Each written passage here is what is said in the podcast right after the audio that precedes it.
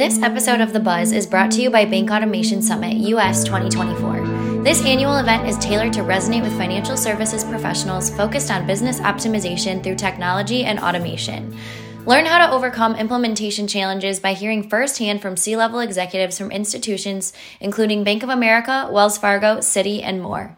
There's no better place to get a read on the competition than at Bank Automation Summit US 2024. Register now at bankautomationsummit.com. My name is Whitney McDonald, and I'm the editor of Bank Automation News. Today is February 13th, 2024. The Buzz welcomes Emily Steele. She is the president and chief operating officer of FinTech Savana. Before joining Savana, she spent time at tech provider Temenos. She is here to discuss how financial institutions can invest in technology in a way that won't lead to disjointed experiences in the long run. She will also explain how long term tech investment can lead to better banking experiences and overall better customer experiences. The Buzz welcomes Emily. Terrific. Thanks so much, Whitney. It's a pleasure to meet you, and thank you for uh, allowing me the opportunity to participate in the Buzz podcast. Um, so, my name is Emily Steele, and I um, I have been in the technology industry my entire career. I have worked on technologies that surround the core. I have sold and been a part of companies that have built core software and most recently joined Savana about a year and a half ago. And our focus is really two um, primary missions. We are focused on helping the financial industry improve the banker experience and helping banks improve their customer experience. And I say banks, but it can be banks, credit unions, fintech, anybody in the financial uh, industry really focusing on creating that truly frictionless interaction between a bank and its customers. So that's what our mission is. And we do that by bringing a digital delivery platform to market with a multitude of solutions for the banker and the customer. So we are very excited to be a part a part of transformation in today's crazy technology space that we're in. Yes, crazy technology space is, is definitely one way to put it. There's something new happening in the industry when it comes to technology. It seems like every day. Um, so, again, thank you so much for joining us. During today's discussion, we will be talking about how to address clunky core systems, approaching modernization. So, with that, maybe we can just start bigger picture here. How does a financial institution address these clunky core systems? How do you modernize? What works? What doesn't work when you're when you're taking this approach to modernization? Yeah, it, it's inter- it, it's so interesting, Whitney, because I feel like the industry often thinks about modernization as core transformation. And you you use the word clunky and the industry uses the word legacy for cores. And we only really consider transformation at the back end from a core perspective or the front end from a digital digital perspective. And uh, we really come at it, and I come at it from a, little bit of a different viewpoint. Because if you look at the last two decades, um, there's a tremendous spend, billions of dollars spent on driving transformation and modernization, but it is almost always targeted at improving self service and digital customer experiences. However, it's actually creating, in our opinion, problems with mismatched, disjointed array of solutions that ultimately begin to present a it's supposed to create a unified front, but ultimately it creates a completely disconnected front. What we find is that really all of these systems that are getting added on the back or the front, they're ultimately hampering operational efficiency, not improving customer experiences. And from my point of view, modernization, I think we need to look at it from a different lens and not the back, not the front, but rather look inside of a bank and a credit union and focus on an approach of modernization that's really operationalizing the bank, unifying technology inside of the bank so that those different silos or different systems can begin to talk to each other and ultimately serve the customer better. I think that's actually how we create a better banker experience and a better customer experience. Not just looking at core transformation, but instead operationalizing a bank. Now you mentioned this this disjointed experience. Of course, you've seen different solutions that can work for the short term or you're plugging in here or plugging in there. How as a financial institution do you really know when your system has reached its limit that you do need to look internally and your operations aren't necessarily working at their max capacity? What are those signs that you should be watching for to say, "Hey, I need to take a look at how all of these systems are working together or not together?" I, I love that. Um, so I, I, think that there's a couple of places to look. So if if we think about, I'm often asked the question specific about core, and I, I always like to say that, look, I, I don't know that core is really the always the challenge. The purpose of a core is to act as a ledger to provide the account balances, the transactions, the interest uh, posting, the product manufacturing. If the Core is actually performing those well, and it's an open system, allowing the bank to connect surround systems. Then I would challenge is that really the problem that you're having? So, for me, when you think about what's reached its limit, as you described, I think that it's about asking what's the real problem that um, you're trying to solve for. And often, what we're finding is if bank executives or credit union executives ask their operational teams what's working and what's not, or stand behind them and watch how they're working, what they'll find is most bankers are actually entering into anywhere from eight to 15 different systems at any given time. And ultimately, that's creating a swivel chair. It's creating inefficiencies. It's creating mistakes. It's how regulatory issues get missed whenever you're trying to be regulatory compliant, but you're toggling between systems, or you've got this procedure book of a checklist of the way that you're supposed to create or execute a task. So, from my perspective, I think that you look at how are you operating and is it efficient? Is it driving the results that you're looking for? So for me whenever you think about the silos that you mentioned and how do you know it's the limit it's whenever your bankers are working in too many systems the systems aren't connected and ultimately that's not able to be pushed forward to your customers so I don't think it's always about core. Let the core do what the core is supposed to do, act as a ledger, be the householding, be the product manufacturing. And if all of that's working, look at what the other problem is and try to solve for that specific problem. So, so you mentioned a couple of things. One being ask that specific question of what is the problem that we're solving for, rather than are we are we doing all of these different tasks at the same time? What are we actually trying to address? And then you also mentioned looking internally. So not looking at the back end, not looking at the front end. Maybe we could break that down a little bit. How do you really do that? What does that approach look like and, and how do you change your mindset to not just look at the back end or the front end, um, but really look at the operations as a whole? Yeah, that that's an excellent question, and it's exactly what we think that the banking industry needs to look at today. True modernization um, of today is about orchestration technology, not just that front and back like you described, Whitney, but orchestration that really enables both channel and core agnostic because those systems that are in the back are often multiple cores to support deposit uh, servicing, to support mortgage servicing, credit card servicing. So that's what the silos have a very business specific need in the bank.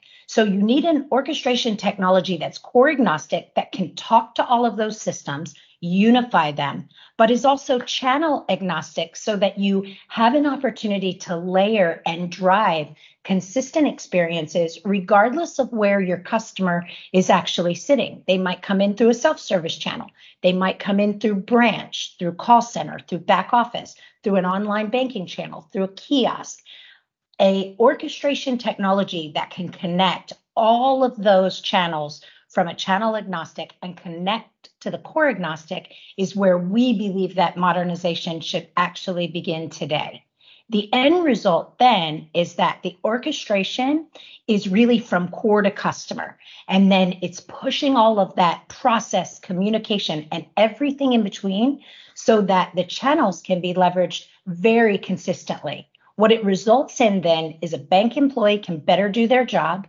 They're able to ex- uh, help customers as problems arise, while those customers then get a better, consistent experience regardless of how they're interacting. And it really does include operationalizing processes, um, and then integrating those to the front and the back, ultimately providing a single place versus those eight to 15 different places, a single place for a banker to work. And then the customer service channel, regardless of the channel, they're getting that same experience because the processes inside of the bank have been operationalized. Does that make sense? It does. And maybe we could take it a step further just just to clarify this idea a little bit more. So, talking through this this seamless communication, the connection necessary so that you don't have this siloed approach. What does this really bring to a bank? And I know that you talked about customer experience and I know that you talked about having that seamless experience, but what does that really bring to the bank even on the on the back end, your digital potential, what you can bring in terms of, of innovation? What does that um, connectedness and that that seamless communication bring to the back end of the bank. Yeah. or institution. Yeah no that that's excellent. And i think it's a few things. We really believe that once you've got a digital layer or this single platform that's connecting or unifying the bank it simplifies a lot of things one, it enables, as I already shared, the banker to have a single platform. It also ensures that all of those processes are orchestrated. Today, bankers are going individually into each of those systems and they have to remember what the steps of very simple or very complex processes are. And then they're often routing their work to various different departments inside of the financial institution.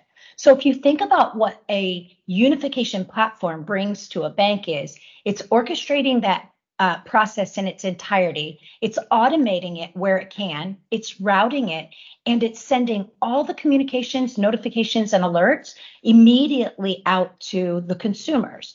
So it eliminates a few things. Once the bank has operationalized, it makes training so much simpler. They've got one system to train in. When they're then a second thing that it does, you and I started the conversation with technology craziness, right? There's always a new technology. There's always a, a, shining star out there that everybody wants to try something new. It's very difficult to implement in banks. Modernization is hard because they've got to retrain employees, they've got to retrain their customers, all of their materials have to be updated. They have to ensure regulatory balance and everything remains intact if you've got an operation system that's unifying all of that, you can swap out technology much faster, much easier because you don't have to change um, all of your procedures. You don't have to retrain your staff. You don't have to retrain your customers. It eliminates that because everything's been centralized. And then finally, the other thing that it does is it really begins to simplify a customer's experience. And this is probably the most important. And I'll use an example. I'll, I'm going to use a simple example, but one of the things that we've been talking about for years is bringing the ability for us, you and I, as customers of our financial institution, much more self-service. We don't want to rely on our bank. We when was the last time you actually went to your bank? You want it to all be online. So the ability to bring a lot more self service forward to our bank's customers or our credit union's customers. And the way that we can do that once we've unified the processes is by having open technology that can push those same processes. So let's use an example. You want to change your address. Today, very simple process. But for a bank, it's not that simple because there's regulatory considerations. There's you've got to check and make sure that it's a valid address that I, as a consumer, might have fat fingered and entered wrong. And we don't want garbage in, garbage out, right, into a system. So the system needs to check and make sure that that's a valid USPS address. velocity. We've got fraud considerations. If people are changing their address regularly, it may be because of some fraud that they're trying to commit. There's notifications from a regulatory that if you change your address, you're required to get a notification just in case it wasn't you that did it. Imagine if all of that is orchestrated and if you can push a button and all of that happens and all of the backend systems get updated. Now you get a better experience. Or if we take another one, let's assume you start a loan application online, but you hit a snag. Now you want to call into the bank to figure out where that loan is. If the systems are connected, your banker can pick up the phone and see exactly where you left off in your self service channel. So, the third, and I think the most important, is it really creates a better customer experience, bringing that self service to them and consistency across their channels. I mean, those are all key points and key drivers and and key, those questions that you were asking or that you mentioned earlier what should you be asking of your institution? What problems are you solving for? Those are all examples of those problems that institutions are working to solve for with the ultimate goal of that seamless customer experience. Um, at the end of the day it's a people's business. With with all of the technology that you have you, you want to be serving your customers in a way that's that's the easiest and most convenient. Um, maybe we could go through some examples of financial institutions that are that are on their modernization path or um, that are simplifying this this journey to the customer side on the back end side. Um, you don't necessarily have to have to name an institution but um, if you have any examples there of some of those processes that have been um, improved through modernization that would be great absolutely uh, one of the um, we have an implementing bank right now that is is a perfect use case um, for this, and they've got over 800 branches. They've been in business for a very long time, and they have a lot of what would be considered legacy systems. They've selected Savana specifically to support them in a full stack uh, tech conversion. And their goal is to unify their departments and their service channels through a single digital delivery platform. They've selected Savana to do that for them. And this is Woodforest Bank has actually um, partnered with us to bring this technology forward. And ultimately, what they're looking to do is enable their back office, front office teams, both call center and branch, to support all of their customer and product needs on any channel with speed and consistency. Their goal is a single um, delivery platform. We do have other financial institutions that don't want to bite off sort of the big bang approach of doing core to customer all at once. So sometimes they'll start on the front because we have solutions that you can start at the front and then build your way back by operationalizing after you've gotten your digital channels in play. So some of our customers choose to start on the front to enable as much self-service while they're implementing their operationalization of the overall bank. What we're really finding is a trend. We've we've talked about unifying and you saw technologies over the years that were integration layers or ESBs. Um, so lots of people have been talking about this. The difference um, in what we're talking about today is it's not just an integration layer. It's banks really having a desktop that they can work from. And then behind the scenes is the magic of the integration layer, regardless of where you want to start that implementation.